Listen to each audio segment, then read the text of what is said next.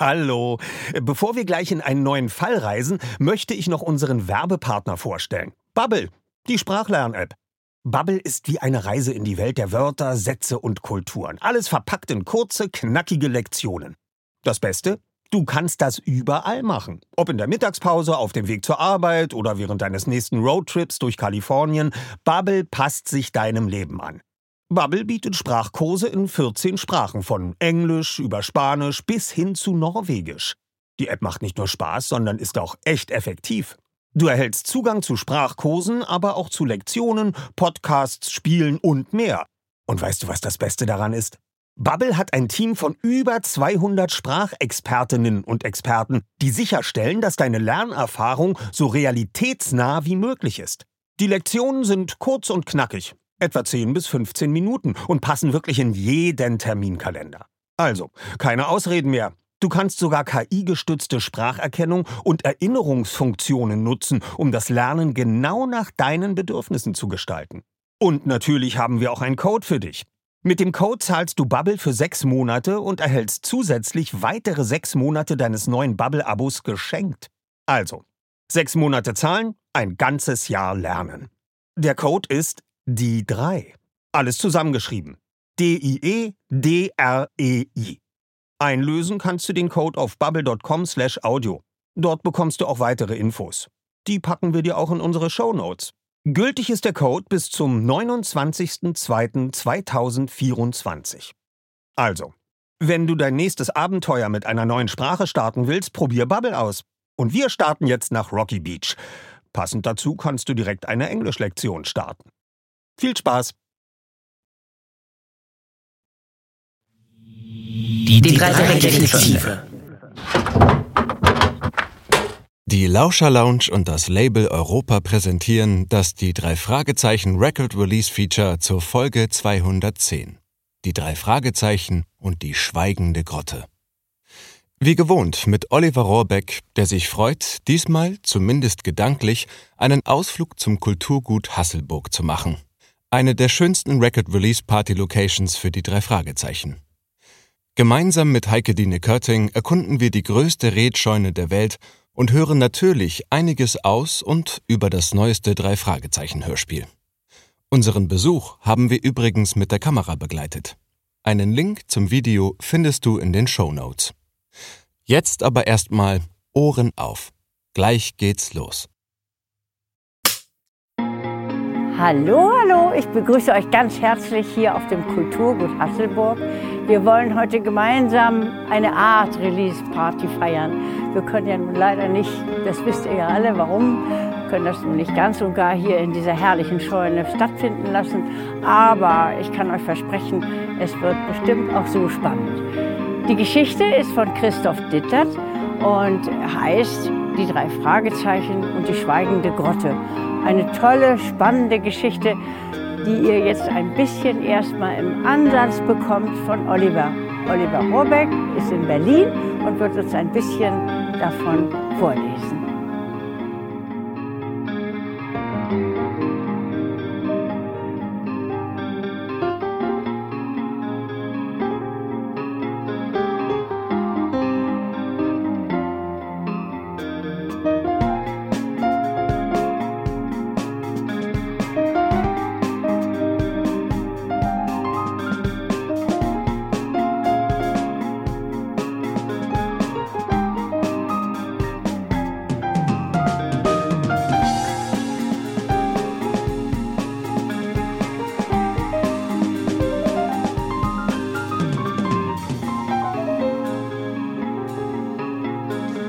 Vielen Dank, Frau Körting, und erst einmal Hallo an euch alle Kollegen, die ihr hier wieder einschaltet, um äh, das Record Release Feature zu sehen oder unseren Videopodcast zur Folge 210 der drei Fragezeichen. 210 Folgen. Ein Hammer. Mit dem Titel Die schweigende Grotte aus der Feder von Christoph Dittert.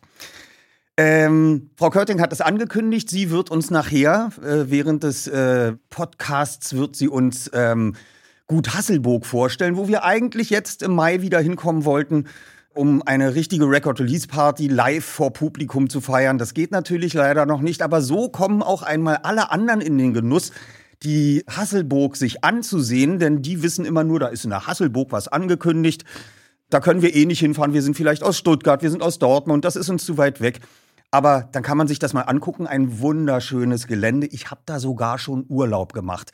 Aber das werde ich nachher dann nochmal im Gespräch mit Frau Körting besprechen. Dankeschön, Philemon Montasa.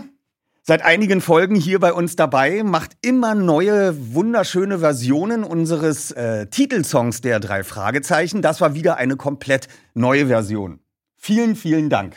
Sehr, sehr gern. Wir möchten also heute die Folge 210, die schweigende Grotte, vorstellen. Dazu machen wir es wie bei den letzten Podcasts. Wir werden ähm, jetzt am Anfang ein bisschen aus dem Buch von Christoph Dittert, was er für den Kosmos Verlag geschrieben hat, werden wir ein bisschen was vorstellen oder vorlesen.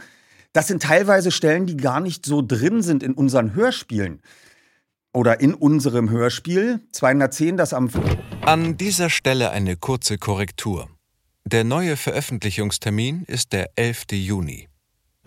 Wir werden dann wieder einige äh, Hörspielszenen vorstellen, dazwischen das Gespräch mit Frau Körting. Aber jetzt wollen wir erst einmal in das Buch von Christoph Dittert hineinhören.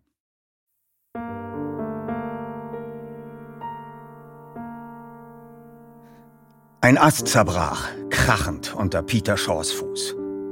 Der Lärm schreckte einen Vogel auf, der einige Meter entfernt krächzend von seinem Ruheplatz in Richtung Felswand flatterte. Das Tier flog dicht an Bob Andrews vorbei, der ganz vorne ging. Der Detektiv zuckte zusammen. Mensch, Peter, pass doch auf! Justus Jonas hielt seine Kamera in der Hand und versuchte den davonfliegenden Vogel vor dem Hintergrund der alten, dicht überwucherten Mauer zu erwischen. Der Schnappschuss gelang, was Justus zufrieden grinsen ließ. Du hast unserem Projekt einen großen Dienst erwiesen, Zweiter. Das Bild ist hervorragend geworden. Wenigstens einer, der meinen raffinierten Plan zu würdigen weiß, sagte Peter würdevoll, der natürlich überhaupt nichts geplant hatte, sondern rein zufällig auf den morschen Ast getreten war. Die drei Fragezeichen waren auf einer kleinen Insel vor Long Beach unterwegs. Sie befand sich so nah an der Festlandküste, dass man sie über eine Brücke erreichen konnte. Den Großteil der Insel nahm ein Naturschutzgebiet ein, durch das ein paar Wanderwege führten. Auf dem übrigen Gebiet stand die Ruine eines sehr exklusiven Sanatoriums, in dem sich bis vor 20 Jahren Menschen mit genug Geld von ihren Krankheiten hatten erholen können. Seit einer Katastrophe, die das Gebäude unbewohnbar gemacht hatte, stand es leer und zerfiel immer mehr. Eine große Grotte unter dem Bauwerk war damals bei einem Erdbeben eingestürzt. Nur durch ein Wunder war nicht das ganze Sanatorium in die Tiefe gesackt. Ein hoher Maschendrahtzaun schützte das Gelände vor unbefugten Eindringlingen. Es gab darin ein Tor, doch das war mit einer dicken Kette und einem großen Sicherheitsschloss gesichert. Teilweise verlief der Zaun ziemlich nah an der einst noblen, stuckverzierten Fassade und den Säulen entlang, die kleine Vordächer über Seiteneingängen stützten. Efeu rankte an den Säulen empor und an schattigen Stellen wuchsen Moosteppiche. Diese verwunschene Atmosphäre bot ideale Bedingungen für das Fotoprojekt, um das sich die drei Fragezeichen momentan kümmerten. Die Aufgabenstellung der Schule lautete, fotografiert ein historisches Bauwerk und stellt durch die Aufnahmen die Besonderheit der Geschichte dieses Objektes heraus. Die Freunde hatten lange überlegt, welches Gebäude sie auswählen sollten, bis sich Peter an eine Klettertour erinnerte, die er voriges Jahr in den Klippen gegenüber der kleinen Insel unternommen hatte. Von da aus hatte er gesehen, wie das zerfallene Sanatorium auf der Anhöhe thronte und geplant, dort irgendwann auf Besichtigungstour zu gehen. Seine Freunde waren sofort begeistert gewesen von ihrem Objekt. Leider wurde eine eingehende Besichtigung von dem hohen Zaun verhindert. Außerdem warnten etliche Schilder vor Einsturzgefahr, manche sogar mit einem drastischen Betreten strengstens verboten. Lebensgefahr. Peter ging weiter. Sie wollten die Ruine einmal komplett umrunden. Momentan konnten sie auf den ehemaligen Haupteingang schauen. Seitlich davon war zwischen den Felsen das Meer zu sehen. Und als der zweite Detektiv in diese Richtung blickte, weil sie dort ihren Weg fortsetzen wollten, fiel ihm etwas auf. Äh, äh, schaut mal, da vorne. Ach, das Boot der Küstenwache? fragte Justus. Das habe ich auch schon gesehen. Ob die hier routinemäßig patrouillieren? Oder glaubt ihr, die suchen etwas Bestimmtes? Bob grinste. Na, wahrscheinlich lauern sie auf drei Jungs, die auf der Suche nach dem perfekten Schnappschuss am Ende doch noch über den Zaun klettern. Die, die, die Boote meinte ich gar nicht, erklärte Peter, sondern den Kerl dort mit der kurzen Lederhose und den Tattoos an den Unterarmen. Ich glaube, es sind solche chinesischen Drachen, aber er ist so weit weg, dass... Ach, das wird ein Spaziergänger sein, unterbrach Bob, der ins Naturschutzgebiet will. Wahrscheinlich gehört ihm das Auto, neben dem du geparkt hast, Peter, der graue Kastenwagen. Es war braun, verbesserte Justus. Aber, aber, aber seht doch mal, Peter sprach unwillkürlich leiser, als könnte der andere ihn sonst hören. Dabei war der Mann viel zu weit entfernt. Der, der, der, der duckt sich. Er versteckt sich vor der Küstenwache. Tatsächlich, sagte Justus. In dem Moment verschwand das Boot außer Sicht. Unmittelbar darauf setzte der Fremde seinen Weg fort, am Zaun entlang erreichte ein kleines Wäldchen und war nicht mehr zu sehen. Seltsam, murmelte der erste Detektiv, als die Jungen sich ebenfalls wieder in Bewegung setzten, dem Fremden hinterher. Schließlich war es die Richtung, in der sie bei ihrer Umrundung des Grundstücks ohnehin hatten gehen wollen. Einige Zeit später erreichten sie das Ende des Weges. An dieser Stelle war das Sanatorium bis dicht an eine riesige Felswand gebaut worden, die nahezu senkrecht aufragte. Der Zaun führte darauf zu, verlief noch ein Stückchen parallel zu dieser Wand und endete schließlich daran. Zwischen Zaun und Ruine lag hier ein schmales, früher zweifellos gut gepflegtes Gartenstück. Peter stellte sich die reichen Patienten vor, die vor der grandiosen Kulisse der mindestens 20 oder 30 Meter hoch aufragenden Felswand auf Liegestühlen im Schatten gelegen hatten. Heutzutage wuchsen dort weit weniger idyllisch hüfthohe Düsteln und alles mögliche weitere Unkraut. Na, Sackgasse, kommentierte Bob, nachdem er ein paar Bilder gemacht hatte. Na, gehen wir zurück. Nicht unbedingt eine Sackgasse, meinte Justus. Der dritte Detektiv deutete nach vorne. Und wo willst du dich bitte schön durchquetschen? Der Zaun verläuft hier direkt bis in die Felswand. Der letzte Pfosten ist sogar im Gestein verankert. Habt ihr nicht das Loch unten im Zaun gesehen? Keine zehn Meter hinter uns, erwiderte Justus. Du willst in das Gelände eindringen? fragte Bob verblüfft. Natürlich nur wegen der guten Fotos, die man dort schießen kann, sagte der erste Detektiv, als wäre es das Selbstverständlichste der Welt. Es, es ist gefährlich, Justus, warnte Peter. Keiner weiß, wie stabil die Mauern nach dem Einsturz der Grotte noch sind. Und dass seit 20 Jahren alles vor sich hin modert, macht es garantiert nicht besser. Der erste Detektiv winkte ab. Wir werden vorsichtig sein und die Ruine nicht betreten. Wir sollen für das Projekt die Geschichte des Hauses vorstellen. Da müssen wir schon mal mit den Augen eines der ehemaligen Patienten auf das Gemäuer blicken. Und die haben nun mal dort im Garten gesessen. Hm, unser Erster will tatsächlich durch den Zaun steigen, stellte Peter fest. Bob fand langsam Gefallen an dem Gedanken. Ja, gehen wir. Wenn es schon einen Durchschlupf gibt, sind wir nicht die Ersten was es auch nicht besser macht, wandte der zweite Detektiv ein. Rein juristisch besteht sehr wohl ein großer Unterschied, ob wir ein Loch in den Zaun schneiden oder nicht, stellte Justus klar. Und jetzt sollten wir keine Zeit mehr verschwenden. Zu dem gefährlichen Bereich, also zu der Ruine, halten wir gebührenden Abstand. Und nur darum geht es bei den Warnschildern. Also los, Kollegen. Außerdem, kommt euch nicht etwas seltsam vor? Justus deutete auf die Felswand. Äh, was meinst du? fragte Peter. Wo ist der Mann von vorhin? Als wir ihn gesehen haben, ging er am Zaun entlang in Richtung der Sackgasse. Und da ragte schon die Felswand an der Seite auf. Er konnte nicht weg, ohne umzudrehen, und in dem Fall wäre er wieder an uns vorbeigekommen. Ist er aber nicht. Wenn wir annehmen, dass er nicht diese senkrechte Felswand nach oben geklettert ist, und das dürfen wir wohl mit einiger Wahrscheinlichkeit, hat er ebenfalls den Durchschlupf genutzt. Ich frage mich, was er bei der Ruine will. Bestimmt nicht für ein Schulprojekt fotografieren. Sie gingen zurück. Am Zaun hatte tatsächlich jemand die Maschen zerschnitten und zur Seite gebogen. Der erste Detektiv quetschte sich hindurch.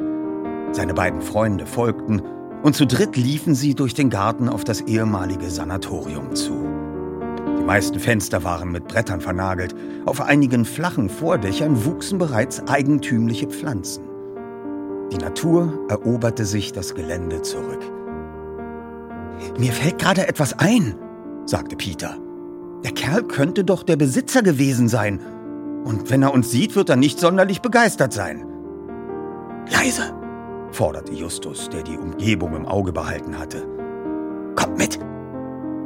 Er eilte zu ein paar dichten Büschen und ging dahinter in Deckung.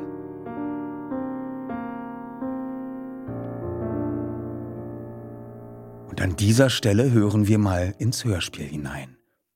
Band ab. Leise. Kommt mit.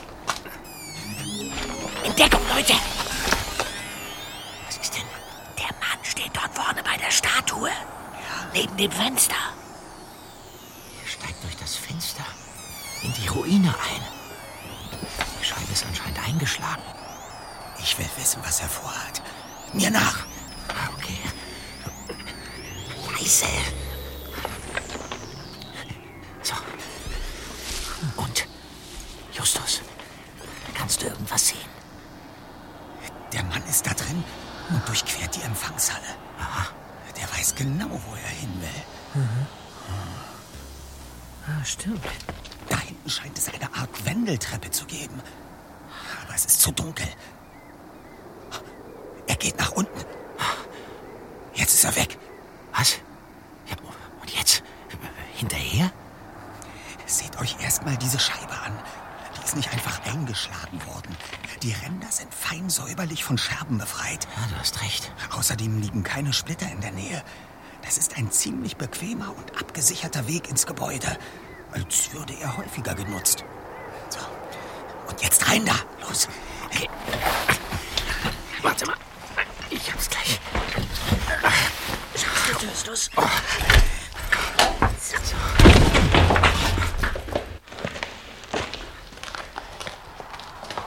Und wohin jetzt? Zur Wendeltreppe. Du willst da doch nicht wirklich runtergehen, oder? Wir sind wegen des Mannes hier. Also mir nach. Justus. Gut. Leise.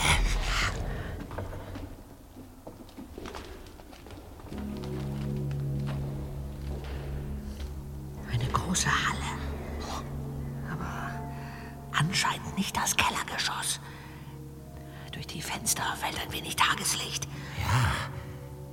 Hier muss sich damals der Zugang zur Grotte befunden haben, wo das äh, Delfinschwimmen stattgefunden hat. Das habe ich zumindest in diesem, in diesem Prospekt hier gelesen. Warte mal, und, und laut dem Plan hier muss der, der Zugang zur Grotte, ja, genau dort hinten liegen.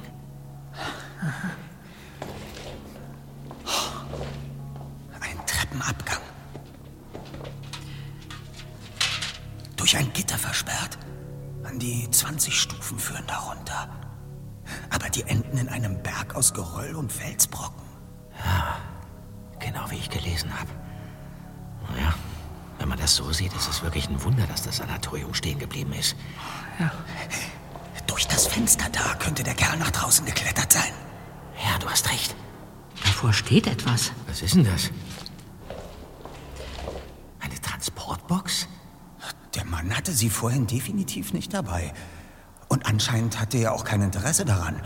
Es liegt kein bisschen Staub darauf. Die Box befindet sich höchstens seit ein paar Tagen hier. Ja. Moment. Just, Ich glaube nicht, dass uns das was angeht.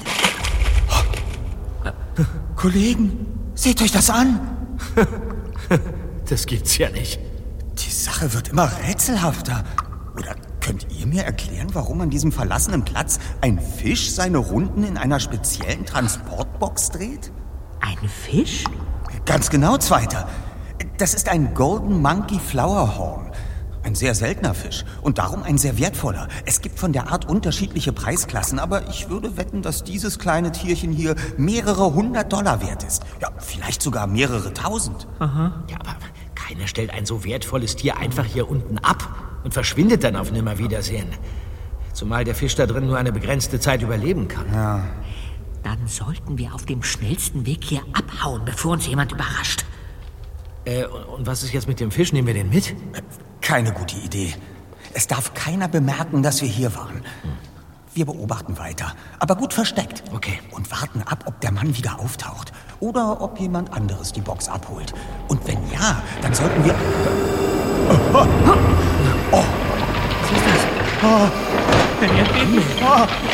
Stürzt die Grotte unter uns jetzt ganz ein, oder? Raus, ihr Kollegen! Durchs Fenster! Ja, los. Ja. Endlich! Los, schnell! Tja, jetzt sind wir angekommen an dieser wunderschönen großen Redscheune. Wir sagen immer unsere Kathedrale aus Eichenholz. Und da wollen wir jetzt doch mal hineinschauen und sehen, wie normalerweise das hier abläuft. Dann steht allerdings nicht nur ich, die Heike Diene vor der Tür, sondern dann steht es am Torhaus rum und bis zum Eingang alles voll. Und jetzt gehe ich einmal vor und zeige euch, wie es von innen aussieht. Tja, nun sind wir hier in dieser wunderschönen, großen, redgedeckten Scheune. Man sagt, und es wird auch wohl so sein, es ist die größte redgedeckte Scheune, die es auf der Welt gibt. Anfangs, als hier insbesondere auch das Schleswig-Holstein Musikfestival mit Begründer war, durften wir so an die 2000 Menschen sitzen. Jetzt bei der Release-Party sind wir immer so um die 800, 850. Dann ist hier eine schöne große Bühne aufgebaut. Stühle von links nach rechts, also einmal rundherum, so wie man das bei Shakespeare auch machte. Und das Netteste ist dann immer die vielen Kissen und Decken um die Bühne herum, wo die Kinder, junge Mädchen, Jungs und äh, also es kommt ja sowieso zu den Release-Partys, kommt ja praktisch äh, die ganze Family. Von klein bis groß, bis zu Babys und bis zu Ungeborenen haben wir auch schon. Und wir sind sehr, sehr glücklich, dass die Lauscher Lounge mit Oliver nun schon seit sehr vielen Jahren eigentlich wirklich einmal regelmäßig, meist so im Mai, zu uns hier in die Scheune kommt für diese Release-Party. Mein Mann, einige von Ihnen kennen ihn als Onkel Titus Jonas, pflegte immer zu sagen, das ist hier unsere redgedeckte Eichenkathedrale. Es ist ja wirklich fast wie eine, eine Kathedrale. Sie sehen da hinten oder ihr seht da hinten auch die schöne große Orgel. Die langen Pfeifen, die sind bis fünf, fünfeinhalb Meter groß und die kann man natürlich auch mal einsetzen, wenn wir mal irgendwie eine richtig spannende Geschichte haben, die, wo die Orgel eine Rolle spielt. Also wenn Sie sich jetzt mal hier in der Scheune ein bisschen umgucken, dann muss man sich vorstellen, dass da, wo diese Balken oben sind, da waren Böden eingezogen. Diese Scheune, wie auch die Scheune gegenüber, die wurden früher ja benutzt fürs, um das Korn einzufahren. Hier in den kleineren Sachen, wo jetzt die Kabinen sind und sowas alles, da waren dann Schweine oder auch Kühe. Und es wurde landschaftlich genutzt, aber schon seit über 40 Jahren. Wir selber sind seit 43 Jahren hier. Wird eben so etwas gar nicht mehr gebraucht. Da kommt das Korn direkt in die Fabrik.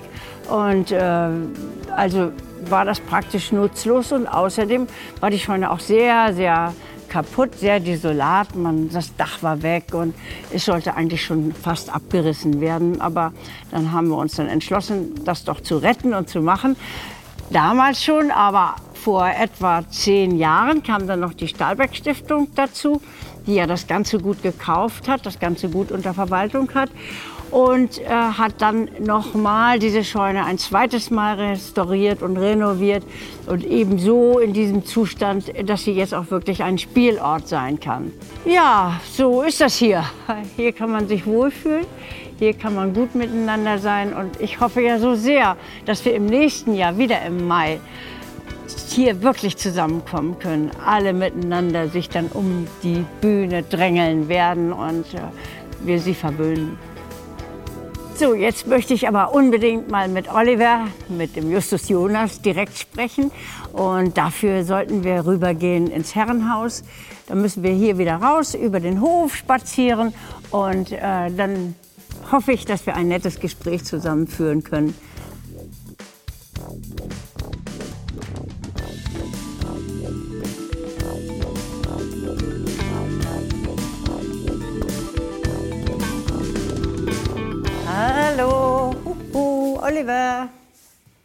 Lieber Oliver, da bist du ja. Oh, Hallo. heiß erwartet von all deinen Fans. Also, äh, ich freue mich sehr, dass wir uns hier über diesen Weg sehen können. Ich kann leider nicht auf der Hasselburg dabei sein, das ist total schade, aber äh, denn ich bin ja da so gerne auf der Hasselburg und wir haben ja da fast jedes Jahr eine Record-Release-Party gemacht, weil es da so schön ist. Oh, wie schön. Und das muss nächstes Jahr auf jeden Fall wieder live sein. Aber heute hast du ja auch eine Menge Schönes vorbereitet. Also seid gespannt. Ich kann mich jedenfalls an unsere ganzen Record-Release-Partys auf der äh, Hasselburg sehr gut erinnern.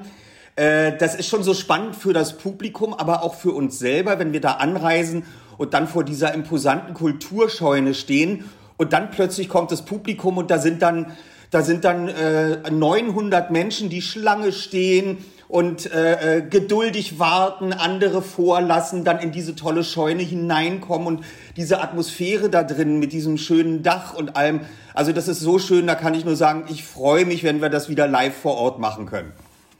Ach, ich freue mich auch. Mai 2022 muss sein. Denn wissen Sie, was meine schönsten Erinnerungen an die Hasselburg sind?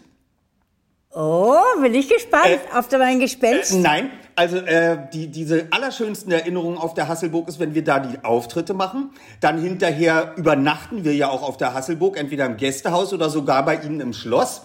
Und äh, das Allerschönste war dann eigentlich, als ich mal Urlaub gemacht habe auf der Hasselburg. Äh, da war ich mal in einem Sommer zwei Wochen und habe mir da eine Ferienwohnung bei Ihnen genommen. Und äh, das war so schön, diese ganze Zeit äh, an der Ostsee und was man da alles unternehmen kann und diese schönen Räumlichkeiten mit den großen Gärten. Also äh, ich habe mich da sehr erholt und deswegen, ich habe nur gute Erinnerungen an die Hasselburg. Und genau, und dich haben auch alle in Frieden gelassen. Du wurdest nicht belästigt, Nein. gar nicht. Du durftest mal einfach nur du sein. So ist es. Schön. Und jetzt bin ich gespannt auf die 210. Ah, Die, und die äh, schweigende Grotte, genau. Denn wir, wir steigen jetzt hier bei äh, diesem Podcast, steigen wir jetzt nochmal ins Hörspiel ein. Die drei Fragezeichen klettern äh, aus der Grotte heraus, weil unter ihnen es Gerumpel gab und sie haben Angst, dass es ein Erdbeben gab. Und äh, an der Stelle wollen wir dann jetzt nochmal einsteigen. Es wird spannend. Super. Tschüss. Tschüss! Los, schnell! Ja,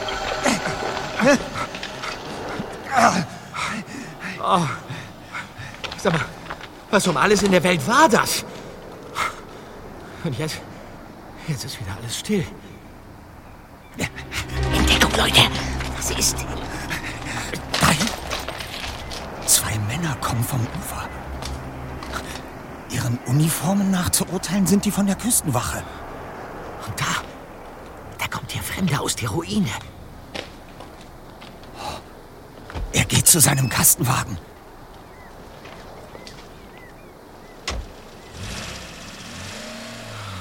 Und fährt weg.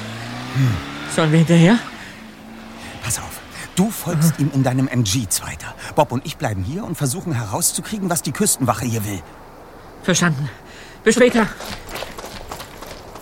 Justus, Ja. die Männer von der Küstenwache sind nicht mehr zu sehen. Ob die wieder abgezogen sind? Frag mich bitte etwas Leichteres. Auf alle Fälle wird jemand kommen, um die Transportbox abzuholen. Ich glaube nicht, dass der oder die Tierschmuggler sie hier lange unbeobachtet stehen lassen. Tierschmuggler? Ich gebe zu, das ist nur eine Vermutung, aber irgendetwas derartiges steckt dahinter. Das halte ich für eindeutig. Etwas, das sogar die Küstenwache hierher zieht. Denn die sind bestimmt nicht zufällig auf der Insel. Ja, da kannst du recht haben. So, Kollegen. Und an dieser Stelle wollen wir noch mal in das Buch von Christoph Dittert hineinhören. Zu spannend für dich, Philemon? Ich hoffe nicht. Okay. Wir folgen nun im Hörspiel Justus und Bob wieder ins Innere der Grotte. Und äh, Peter geht ja auf den Parkplatz, um äh, den Wagen des verdächtigen Mannes zu observieren. Und da steigen wir nochmal in das Buch ein.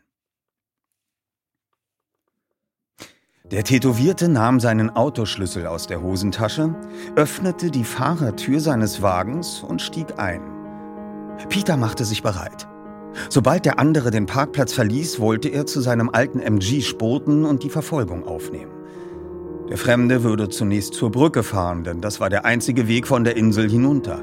Zeit genug für den zweiten Detektiv in einigem Abstand scheinbar zufällig zu folgen. Erst auf dem Festland würde es knifflig werden, dran zu bleiben. Vor allem, falls es nach Los Angeles ging.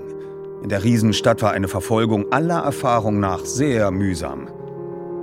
Der Motor knatterte, der Kastenwagen rollte los. Peter zwang sich noch einige Sekunden abzuwarten, ehe er zu seinem Auto hastete. Er startete und verließ ebenfalls den Parkplatz. Seltsam, dass Bob und Justus nicht angerufen hatten.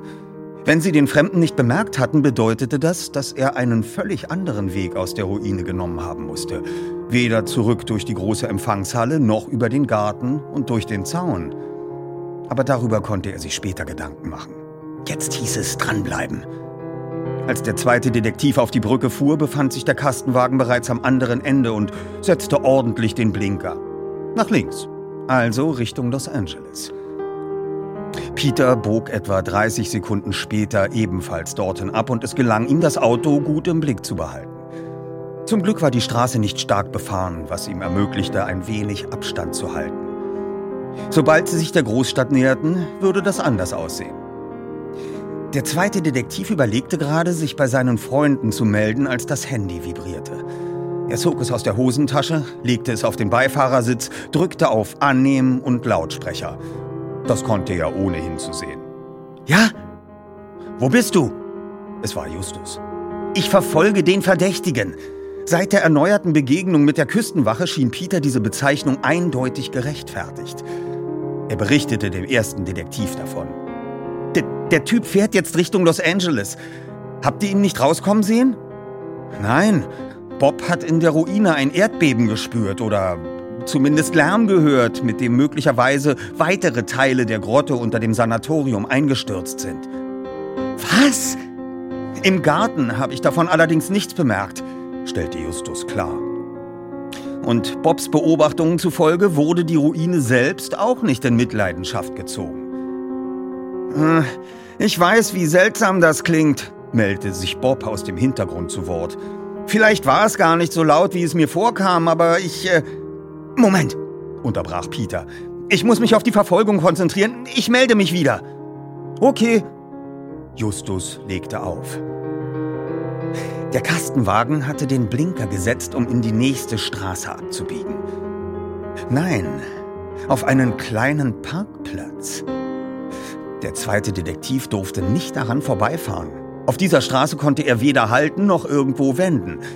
Falls er jedoch ebenfalls Danke auf dir Parkplatz einbog, Zuhören. drohte er bemerkt Folgt zu doch werden. unserem Podcast, damit du auch das Vielleicht nächste Interview nicht verpasst. Auf, Also, der bis dann, ihm schon seit der Kollege. Brücke folgte.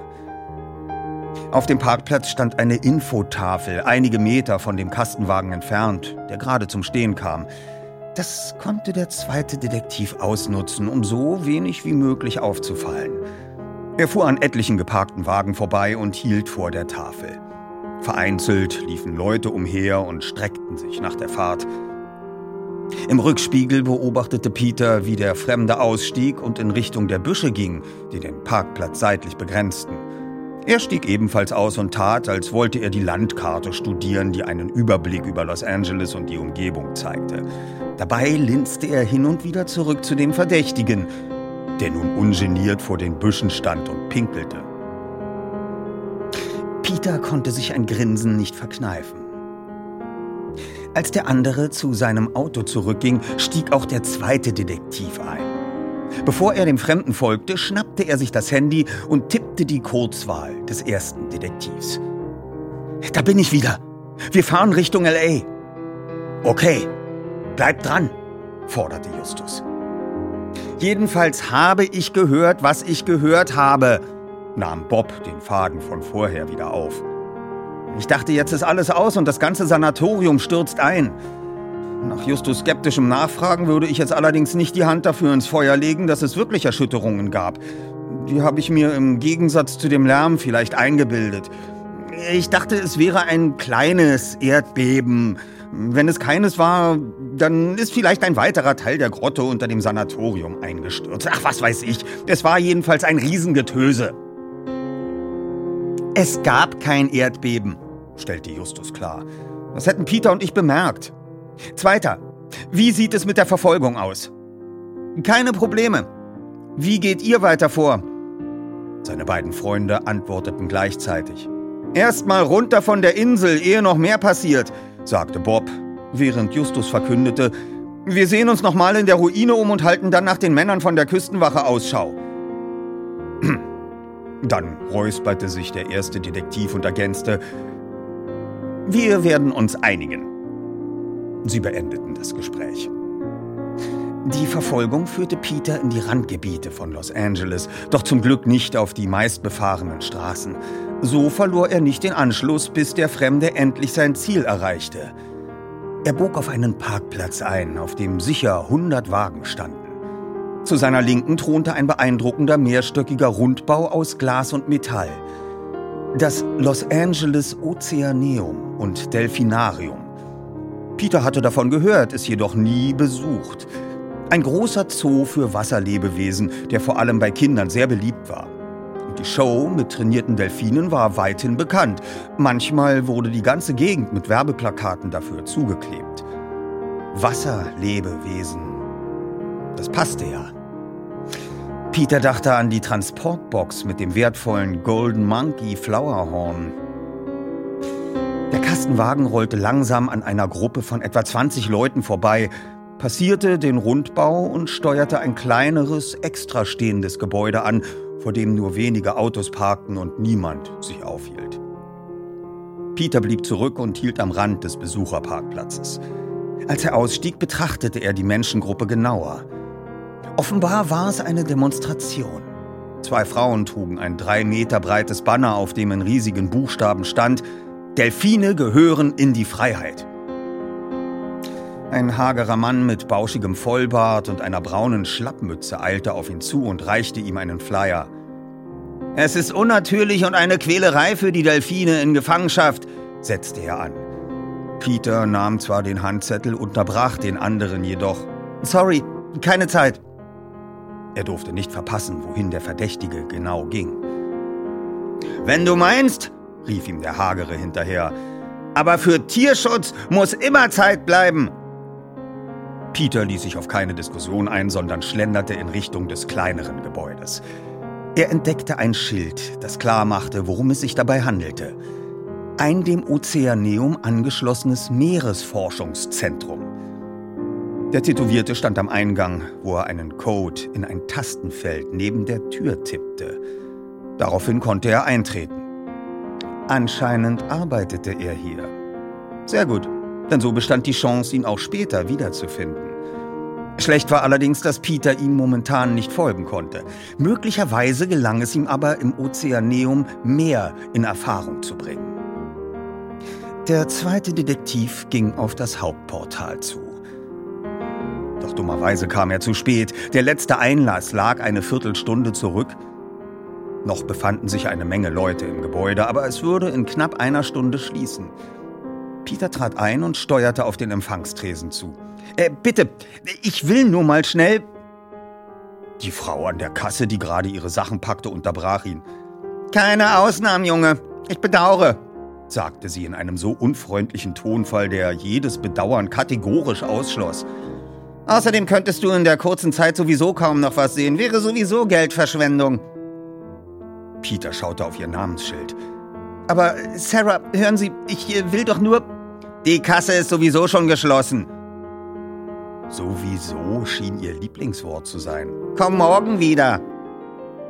Kurz überlegte Peter, gezielt nach dem tätowierten Mann zu fragen, aber er wollte kein Misstrauen wecken. Und wahrscheinlich hätte die Kassiererin ihm sowieso nicht geantwortet. Mit einem gemurmelten Okay verließ er das Gebäude wieder. Draußen kam sofort erneut der hagere Kerl mit dem Vollbart und der Schlappmütze auf ihn zu und hielt ihm einen Flyer entgegen. Delfine gehören in die Freiheit, rief er, um etwas leiser fortzufahren. Es ist eine Quälerei für die Tiere, das... Oh. Peter grinste. Ja, wir hatten eben schon das Vergnügen. Wenn man es so nennen will, sagte Mr. Vollbart. Du warst ja nicht gerade sehr aufgeschlossen. Hatte keine Zeit. Für Tierschutz muss immer Zeit bleiben. Ja, auch das hatten wir schon. Bist ja ein ganz pfiffiges Kerlchen, was? Der andere grinste und mit einem Mal wirkte er recht sympathisch. Ich bin David Hill, Anführer dieser kleinen Demonstration hier. Das heißt, ich kümmere mich um den organisatorischen Kram. Wenn Sie so für die Delfine kämpfen, kennen Sie sich bestimmt mit den Hintergründen aus. Ich habe gesehen, dass es dort drüben ein Meerestierforschungsinstitut oder so ähnlich gibt. Peter tat bewusst ein wenig naiv. Diese Leute kümmern sich doch bestimmt auch um artgerechte Haltung und solche Sachen. Schön wär's, David Hill seufzte. Das heißt, manche von den Wissenschaftlern sind gar nicht so übel, aber im Großen und Ganzen geht's dabei letztendlich doch allen nur ums Geld. Die rechtfertigen die Gefangenschaft der Delfine, indem sie irgendwelche Gründe erfinden, die gut klingen. Und überhaupt, dass sie die Tiere dressieren, ist unnatürlich. Kennen Sie die Leute im Institut? Na, manche. Sollte Peter es wagen? Als ich eben hinter dem Ozeaneum war, ist zum Beispiel ein ziemlich cool aussehender Typ reingegangen mit Drachentattoos und einer kurzen Lederhose. Der Tierschützer hob die Schultern. Sagt mir nichts. So gut weiß ich auch wieder nicht Bescheid, wer dort was treibt. Mir geht's um die Delfine. Wenn du dazu Fragen hast oder dich für ihre Rechte einsetzen willst, kannst du bei uns mitmachen. Vielleicht, meinte Peter vage. Nimm meine Karte mit. David Hill hielt ihm eine Visitenkarte hin. Peter musste schmunzeln. Normalerweise waren sie es immer, die ihre Visitenkarten an Leute verteilten, die die Detektive beauftragten. Gern, sagte er, nahm die Karte und las. Anwalt der Delfine, David Hill. Ich kämpfe für jedes Tier. Auf der Rückseite standen noch E-Mail-Adresse und Handynummer. Der zweite Detektiv bedankte und verabschiedete sich und ging zurück zu seinem MG. Seine Gedanken wanderten zu dem Verdächtigen. War er ein Wissenschaftler im Meeresforschungszentrum? Er könnte auch ein Hausmeister oder sonst ein Mitarbeiter sein. Jedenfalls hatte er mit großer Wahrscheinlichkeit Zugang hinter die Kulissen des Ozeaneums. Hatte er den teuren Fisch dort gestohlen? und in der Ruine versteckt? Aber warum an einem so gefährlichen und schwer erreichbaren Ort? Oder steckte etwas ganz anderes dahinter? Schließlich hatte er die Transportbox weder dorthin gebracht noch sie mitgenommen. Und was suchte die Küstenwache auf der Insel? Wieso hatte sich der Verdächtige vor den Männern versteckt? Und was hatte es mit Bobs Erdbeben auf sich, das nur er mitbekommen hatte? Und niemand sonst.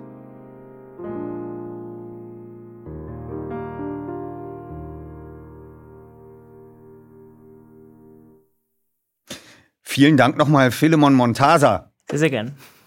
Ich danke auch nochmal Heike Dine Körting für den Rundgang über die Hasselburg und äh, was sie uns da alles gezeigt hat, oder besser gesagt euch. Ihr hört jetzt gleich nochmal hinein in das Hörspiel, das am... Hier dasselbe Spiel. Der 11. Juni ist korrekt. Äh, 21 unter dem Label Europa wie immer erscheint und ihr es dann im Ganzen hören könnt. Geschrieben von Christoph Dittert für den Kosmos Verlag.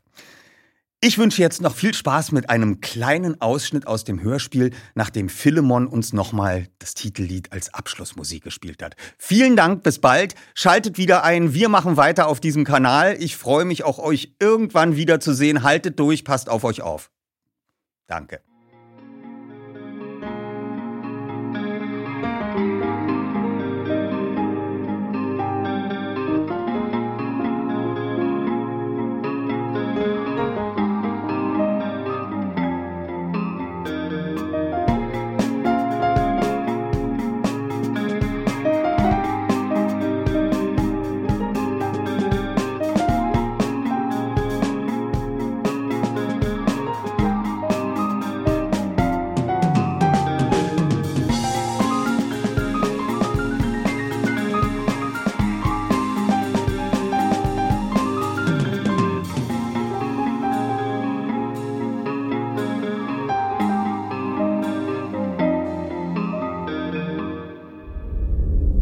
Justus und Bob kehrten wieder ins untere Geschoss der Ruine zurück und versteckten sich im hinteren, dunkleren Bereich in einem fensterlosen kleinen Raum ohne Tür, der früher als Toilette gedient hatte.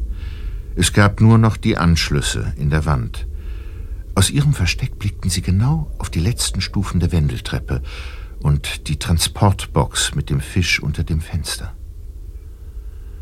Aber es tauchte niemand auf und die Wartezeit kam ihnen schon bald wie eine Ewigkeit vor.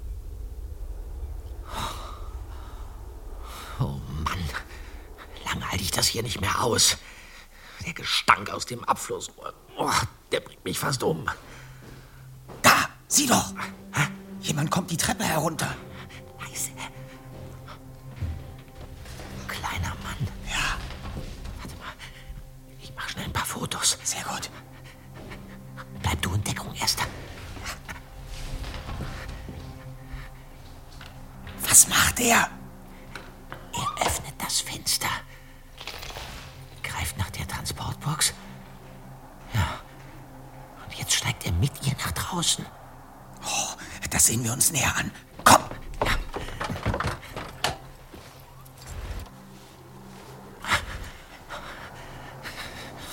Sieh doch. Er trägt die Box zu dem Seitenflügel und verschwindet. Komm, Bob. Warte.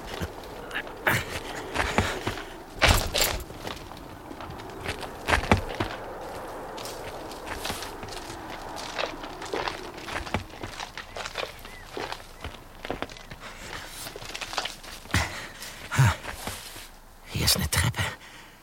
Sie führt in ein Kellergeschoss. Gehen wir da runter? Und ob. Okay.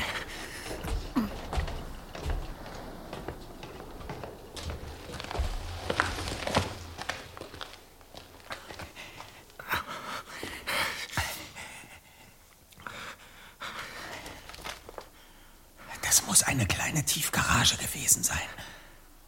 Und wenn ich es. Was ist denn das? Was ist das? Psst. Fledermäuse. Na, großartig, Dritter. Bleib ruhig weiter so unauffällig. Entschuldigung. Jedenfalls können wir aus dem kleinen Zwischenfall etwas lernen. Und das wäre? Dass der Mann, den wir verfolgen, von dem Treppenabgang aus mit größter Wahrscheinlichkeit nach links gegangen ist. Sonst hätte er schon vor dir die Tiere aufgeschreckt. Kombiniert. Gut, dann, dann gehen wir jetzt einfach in die andere Richtung. Los!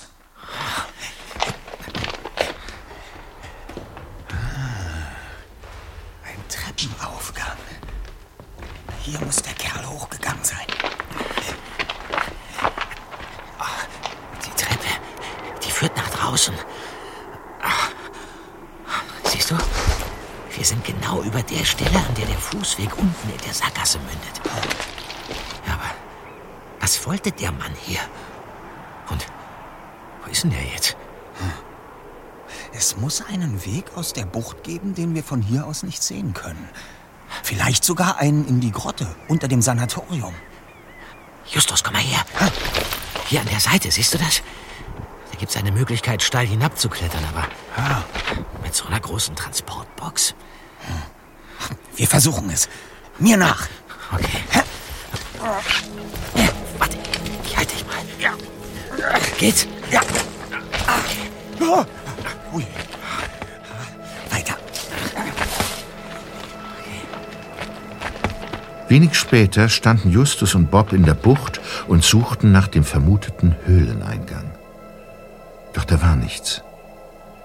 Der Fremde mit der Transportbox blieb spurlos verschwunden.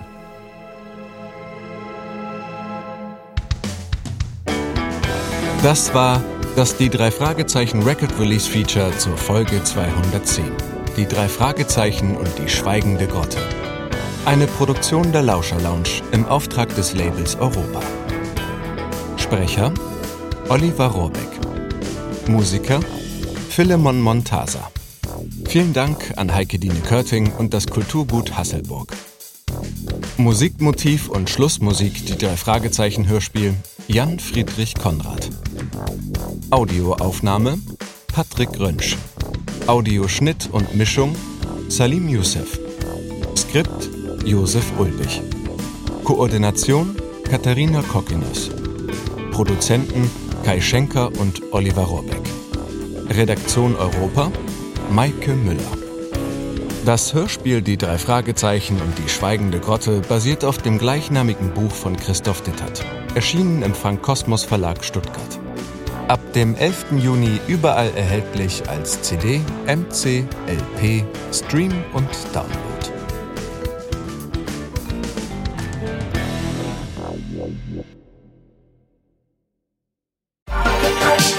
Bei Frau Körting und uns ist es ja so, wir siezen sie heute noch und sie duzt uns immer noch. Oliver, wie schön, hattet ihr eine schöne Anreise? Ja, danke, Frau Körting. Ähm, wollen wir denn gleich anfangen? Ja, komm, Justus, setz dich mal schon hin. Und schon quält sie in die Rollennamen und dann den ganzen Tag redet sie einen nur noch mit Rollennamen an. Um dann so ein Bösewicht zu sprechen, spreche ich bestimmt immer wie Semmelrogge dann. Ja, so ein bisschen eklig, ja. So, wo man sein, dann ja. gleich rauskriegt, dass der nicht der Sympath ist. Habe ich dann noch entwickelt, diesen Akzent, den er hat. Und das äh, macht große Freude, ist großer Erfolg. Ich könnte sofort einen Seufzer-Workshop mit euch hier machen. Äh, glücklicher Seufzer, hinsetzender Seufzer, ärgerlicher Seufzer, ja, verliebter Seufzer. Da können wir den ganzen Tag, ähm, die klingen alle anders. Die ganze Folge vom Hörspielplatz könnt ihr jetzt überall hören, wo es Podcasts gibt. Hallo. Bevor wir gleich in einen neuen Fall reisen, möchte ich noch unseren Werbepartner vorstellen. Bubble, die Sprachlern-App. Bubble ist wie eine Reise in die Welt der Wörter, Sätze und Kulturen. Alles verpackt in kurze, knackige Lektionen. Das Beste?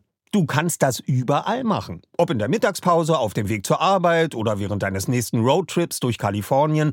Bubble passt sich deinem Leben an. Bubble bietet Sprachkurse in 14 Sprachen, von Englisch über Spanisch bis hin zu Norwegisch. Die App macht nicht nur Spaß, sondern ist auch echt effektiv.